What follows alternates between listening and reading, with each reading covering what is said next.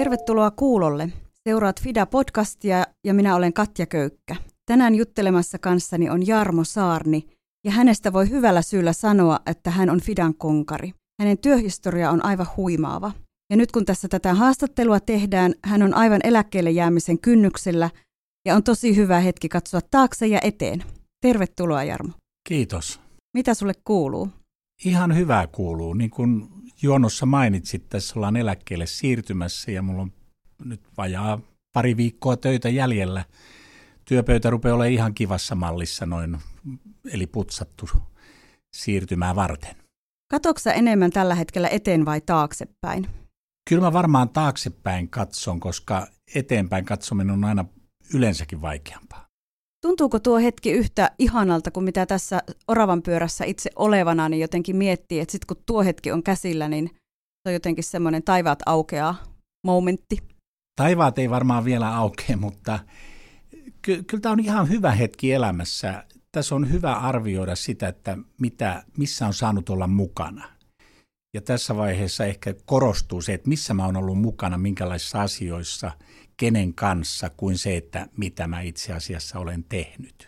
Sain sinulta tämmöisen listan kaikista maista ja työtehtävistä, missä oot ollut sun uran aikana ja elämän aikana mukana ja täällä vilisee vaikka mitä. Haluaisitko kertoa tässä kohtaa jotenkin tätä sinun tarinaa, että mistä sä oot tähän hetkeen tullut?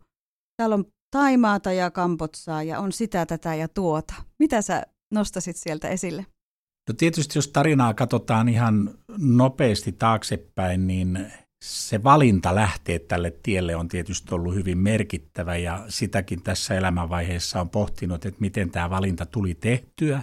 Jos tuolta nyt nostoa lähtee tekemään, ensinnäkin puhutaan Kaakkois-Aasiasta alueena, johon mun oleminen ja eläminen ja työskentely on keskittynyt Suomen ulkopuolella. Kyllä niiden vuosien aikana niin Kambodsa oli kuitenkin se maa, joka teki sitten semmoisen voimakkaimman vaikutuksen minuun ja puolisooni.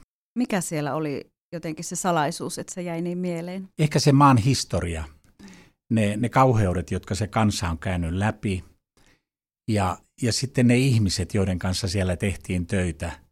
Se, se, se oli jollain tavalla, kyllä muissakin maissa ihmisten kanssa oli hyvä tehdä töissä, mutta joku, joku siellä vaan raapasi kai se siitä tuli, että tietoisena, että lähes jokaisella oli omassa perhepiirissä, suvussa, historiassa ihmisiä, jotka kansanmurhan aikana oli hävinnyt tai olivat menettäneet henkensä, tarina oli tiedossa tai ei ollut.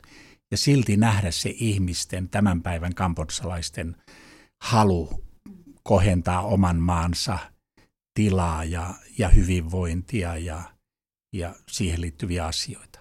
Jos sä mietit sinun taustaa, niin siellä on ollut raamattukoulun johtamista, seurakunnan paimenuutta, siellä on ollut kehitysyhteistyötehtäviä, siellä on ollut hyvin monenlaisia erilaisia työtehtäviä eri puolilla Aasiaa. Mikä sua on eniten kouluttanut ja koulinut, että sä oot tällä hetkellä se henkilö, joka sinä olet? Lopulta ei varmaan yksikään noista tehtävänä, vaan elämä Aasiassa ja aasialaisten kanssa ne ihmiset, joiden kanssa vuosia on eletty, tehty työtä yhdessä, jaettu elämään sen kipu ja sen iloja, kyllä ne on koulinnut minua ihmisenä enemmän kuin yksikään työtehtävä sellaisenaan. Mitä sä oot oppinut siellä aasialaisuudesta tai aasialaisten kanssa toimimisesta? Se, että ihminen on keskiössä. Mä voin mennä hienojen konseptien kanssa ja niilläkin on merkitys, siitä ei ole kysymys. Mutta jos en mä löydä ihmistä, niin mikään konsepti asiassa ei toimi. Ja, ja se, se oli jossain kohtiin nöyryyttävääkin oppia, että kun työtiimin kanssa maanantaina koken, kokoonnutaan minun ja puolisoni laatiman agendan kanssa, ja se mennään kyllä läpi, ja sen jälkeen muutaman viikon jälkeen tiimijäsen sanoi, että ei meillä mennä asioita näin, mm. joka, joka on semmoinen blackout-tunne, että no miten sitten mennään. Eihän mä osaa. Mm. Ja kun he opettaa minua, että miten asioita mennään, ei, ei siinä sitä järjestelmällisyyttä ollut, jota mä kaipasin, mutta siinä oli se ihminen keskiössä ja, ja siitä oli vaan hyvä ottaa opiksi. Mm. Ja sä oot varmaan sen jotenkin tänne myös meille työyhteisöön tuonut, koska on ollut huomaavinani, että sä huomioit meitä muita tosi kauniisti. Kiitos siitä. Mm. Ehkä se jää, jäi sieltä Aasiasta, että ei ole olemassa työskentelyä, jossa asiat johtaa, vaan työskentelyä, jossa ihmiset toteuttaa. Mutta voisi kuvitella, että se myös ärsyttää, koska meidän pitää myös tehdä tietyllä tavalla tulosta, ja me ollaan tulosvastuussa Suomen valtiolle ja työnantajalle ja niin edelleen. Niin miten sä sait jotenkin tämän puolen itsestäsi vaiennettua, että se ihminen pääsi olemaan etusijalla? Mä en taida kuitenkaan nyt kertoa ihan niitä raadollisimpia tilanteita. Kerro jossa... yksi, kerro yksi. No ensinnäkin se on sitä, että mä opettelin sen, että mä en julkisesti ketään mollaa silloin, kun asiat ei mene järjestelmällisesti niin kuin ne on sovittu. Mä etsin tavan purkaa sitä kiukkuani ja yksi tapa oli se, että kun me puolison kanssa tehtiin työtä, niin me reflektoitiin sitä päivää illalla, niitä pettymyksiä ja hämmennyksiä ja, ja pahaa oloa ja purimme kiukkua. Seuraavana aamuna pystyttiin lähteä taas töihin. Joskus oli sitten niin, että harkitusti otin tiimin kasaan ja sanoin, että todennäköisesti on kysymys siitä, että me tulemme nyt eri maailmasta ja eri, eri lailla arvostamme näitä asioita, asioita ja kokonaisuuksia ja niiden toisiinsa liittymää.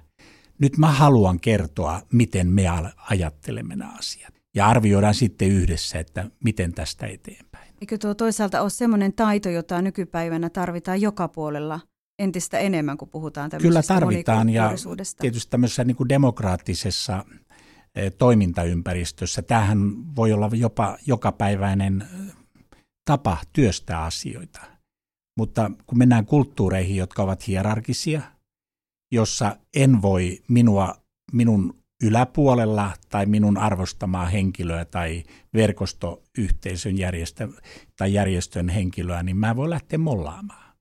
Ja silloin on vaan niin kuin mietittävä, että miten mä viisaasti ja kulttuuria ja ihmisiä kunnioittaen rakennan sen palautteen, että min, minun mielestä, meidän mielestämme tai hankkeen näkökulmasta nyt on tästä kysymys. Ja, ja en mä nyt aina onnistunut, kyllähän tietysti muutama mieli tuli pahoitettua. Koetko sä olevas enemmän nyt asialainen vai suomalainen? Suomalainen. Suomalaisuus säilyy kaikesta huolimatta? Kyllä se säilyy. Onko sillä joku arvo itsessään, että me säilytetään se jotenkin, mistä me ollaan kotosi ja muistetaan se meidän oma lähtökohta? Onko se tärkeää? Kyllä mun mielestä se on niin kuin ja oma kokemus, ja haluan sen itselleni sanoa, että se on osa minun identiteettiä. Mä olen suomalainen, mä tiedän mihin kansaan mä kuulun, ja mä tiedän miten minun kansani toimii.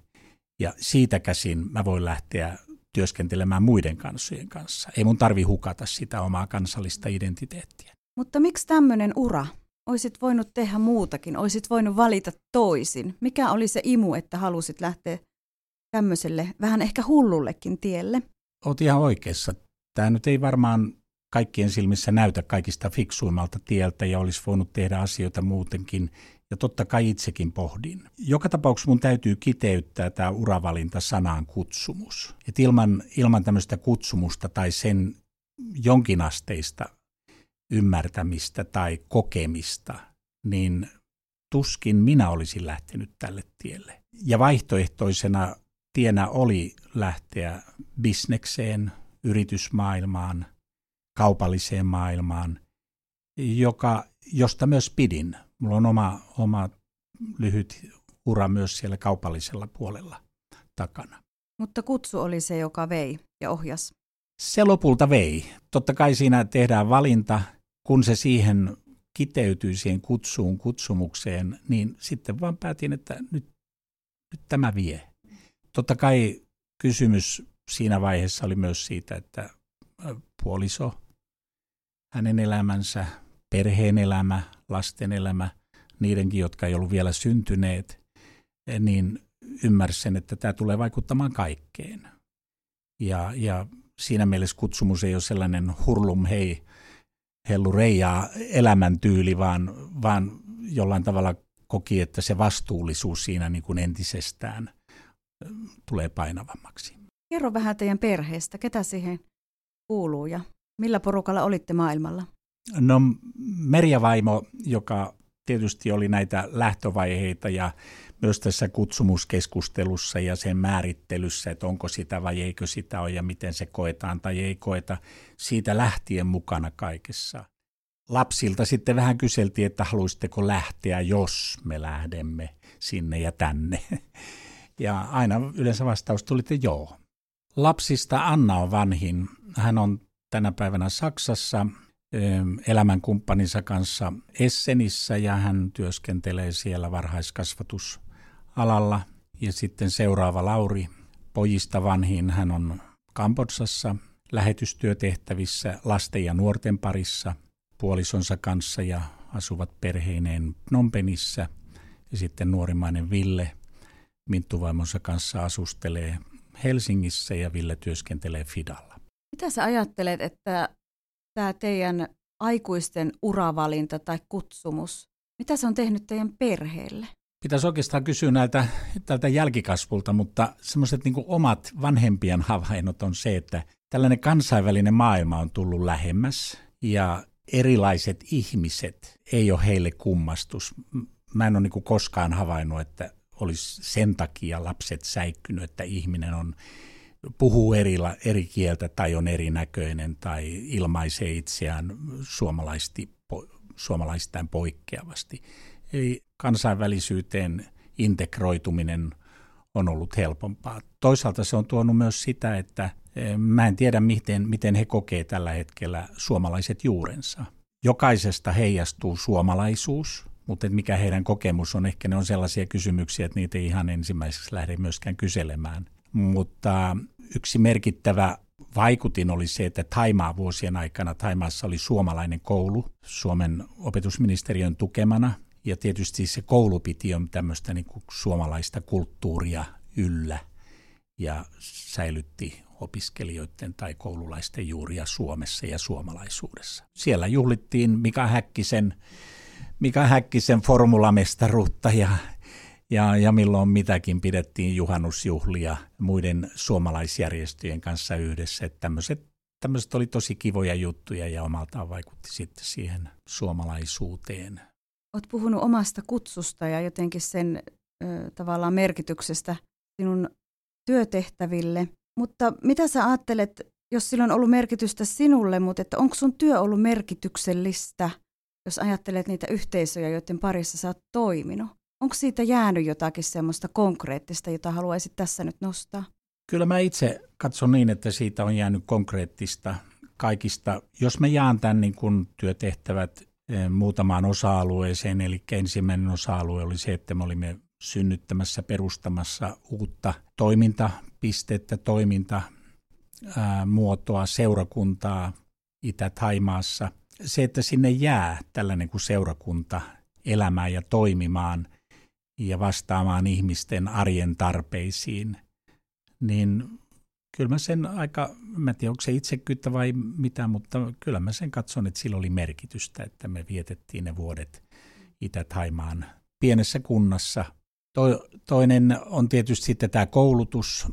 Mainitsit raamattukoulu, mutta se oli myös samalla yleissivistävää tietoa, jota jaettiin. Ja se, että näkee nuorten ihmisten löytämän sen oman elämän tehtävän, niin, niin se oli ehkä se mulle suurin palaute. Ja kehitysyhteistyötehtävät Kambodsassa, ne oli huikeita tilanteita, hankevierailut kylillä, yhteisöissä, nähdä kun ihmisten silmiin on syttynyt toivo. Et ei, ei mun elämä ole sittenkään niin kuin kohtalon varjossa kulkemista. Mä voin itse vaikuttaa siihen. Mä oon löytänyt paremman parempia äm, elämän eväitä, ei vanhemmat itselle ja sitä kautta lapsille. Ne, ne on sellaisia, missä myös kokee, että hei, tämä kannatti. Mm. Kerrotko vähän enemmän siitä, mitä, mitä Kampotsassa tapahtui, minkälaista se oli se työ niissä yhteisöissä? Työ perustui hyvin paljon hygienian ympärille ja sitten tämmöisen maata, maaseudun perustoimeentulon ympärille. Ja se, että perheen äiti tulee hankevierailulla silmät loisteen sanoi, että meidän lapset ei ole sairastanut niin paljon kuin aikaisemmin. Ne käy koulussa. Ja sitten kun se arjen puhe on ihan sitä, että kuinka paljon vähemmän on ripulia, mitä se vaikutti, että me saatiin puhdas vesi meidän kylään ja meidän taloon? Mitä vaikutti, että me ymmärretään, mitä merkitsee käyttää käymälää? Siis meille suomalaisille tuntuu, että eikö nämä nyt ole niin itsestäänselvyyksiä. Tai sitten kun menet kylään, joka viljelytekniikoiden osalta viljeli riisiä yksi sato vuodessa ja hyvin käytännöllisen koulutuksen myötä syntyy ymmärrys, että tässä maaperässä voidaan kasvattaa meloneja. Ja kun riisisadon korjaamisen jälkeen kaikki ne hehtaarit tai aarit, niillä tuotetaan meloneja, joka tuo lisätulon. Ja, ja nähdä niin kuin se ihmisten into kehittää ja vielä miettiä, että olisiko vielä jotain, miten me voitaisiin hyödyntää tätä meidän käytössä olevaa maa-alaa ja, ja tuottaa. Tai kun torilta ostettiin kalliilla vihannekset, vihreät, tai ei ostettu ollenkaan, kun säästettiin. Ja nyt se kotipuutarha tuottaa. Se ruoka, ruokapöytä ja ruokakartta on monipuolistunut. Ymmärretään, mistä tulee mitäkin vitamiineja, hivenaineita, mitkä ovat meille ihmisille tärkeitä.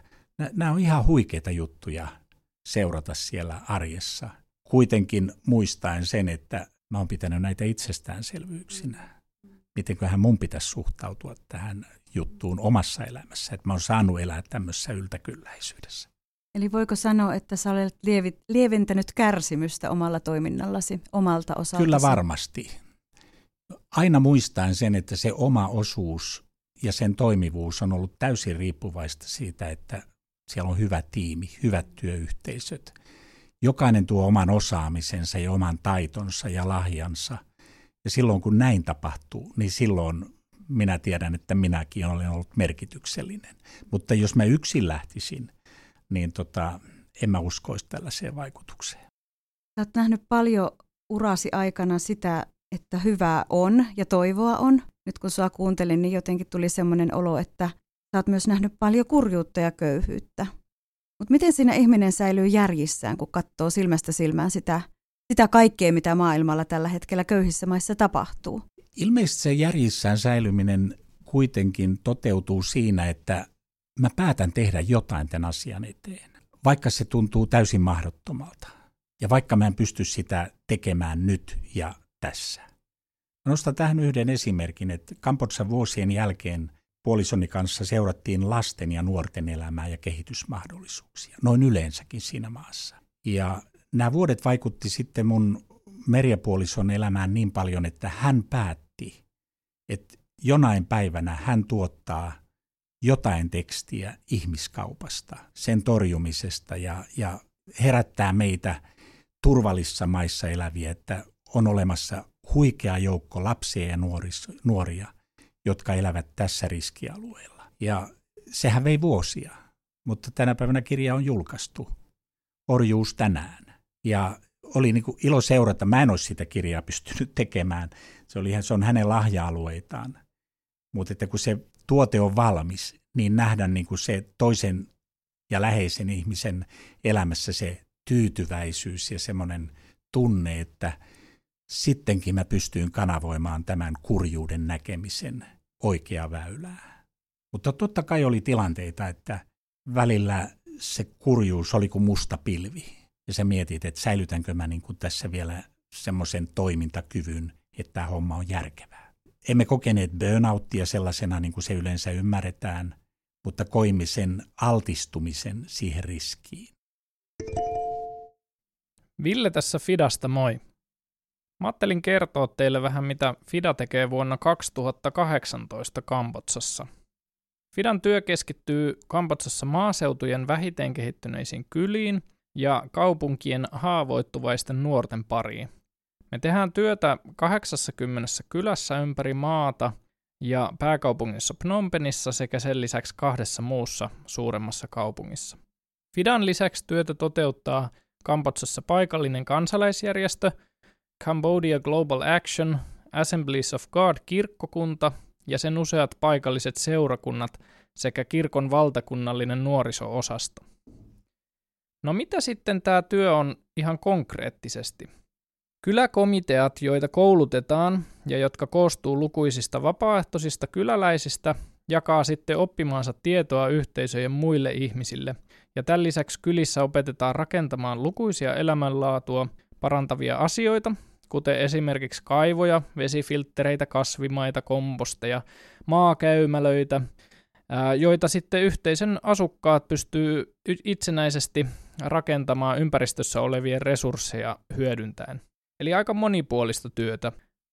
Kaupungin nuorille pyritään sitten tarjoamaan nuorisokeskusten kautta paikka, jossa he voisivat löytää sosiaalisia suhteita, vahvistaa itsetuntoa, oppia uusia taitoja ja lisätä ymmärrystä tulevaisuuden kannalta tärkeistä asioista, kuten, kuten esimerkiksi seksuaaliterveydestä ja elämänhallintataidoista sekä päihteiden käytöstä. Vuonna 2017 Kambotsan työ vaikutti positiivisesti suoraan yli 7000 ihmisen elämään ja epäsuorasti yli 30 000 ihmisen elämään. Mä ajattelin kertoa teille vielä muutaman esimerkin ihan sieltä paikan päältä, jota on saatu paikallisilta. Muun muassa tämmöinen Sorm Tengin ää, niminen nainen, 53-vuotias paikallinen nainen Kampong Tomin provinssista kertoo, että näihin koulutuksiin osallistumisen jälkeen hän on pystynyt jakamaan tietoa kylässä erityisesti terveyteen liittyen. Hän kertoo myös, että kylässä juomaveden puhtauteen on alettu kiinnittää huomiota ja esimerkiksi ulkovessojen käyttö on lisääntynyt ja näiden myötä, näiden myötä sitten sairaudet on vähentynyt kylissä.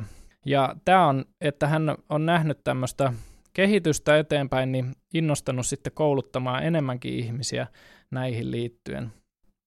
Toinen tämmöinen 56-vuotias nainen Kampong Speun provinssista kertoo, että ruokaturvakoulutukset ja viljelymetodien oppiminen on lisännyt hänen omaa sadonmäärää omassa puutarhassaan ja on voinut sitten käyttää satoa perheessä ihan ruokana sekä sitten myös osa siitä on voitu jopa myydä, jolloin perheen varat on ollut, ollut hiukan vakaammat.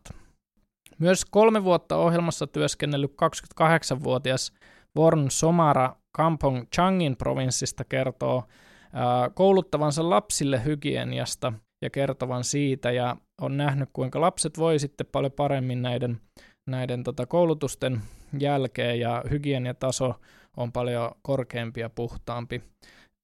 Tässä ihan muutama esimerkki, mitä Kambotsassa tapahtuu Fidan työn kautta.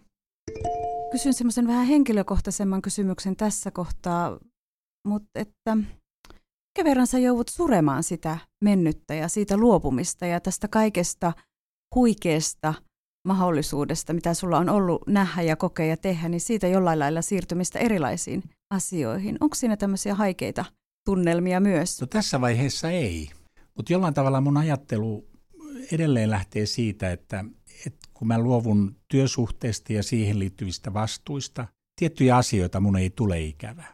Mutta niitä ihmisiä, kenen kanssa mä oon tehnyt töitä ja elänyt ja jakanut asioita, niitä mun tulee ikävää. Mm. Palataan hetkeksi vielä sinne Kampotsaan ja sinne Aasian suuntaan. Sä oot nähnyt monenlaista, sä oot toiminut monenlaisten eri toimijoiden parissa ja monenlaisten eri kumppanien kanssa. Millä mandaatilla me länkkärit mennään sinne kertomaan, miten ihmisten tulisi elää paremmin? Mikä on olevinaan se oikeutus, että me voidaan tehdä tämä?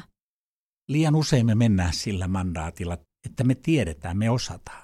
Kyllä se mandaatti lähtee siitä yhteisestä oppimisesta, tai tulisi lähteä, yhteisestä oivaltamisesta, yhteisestä jakamisesta.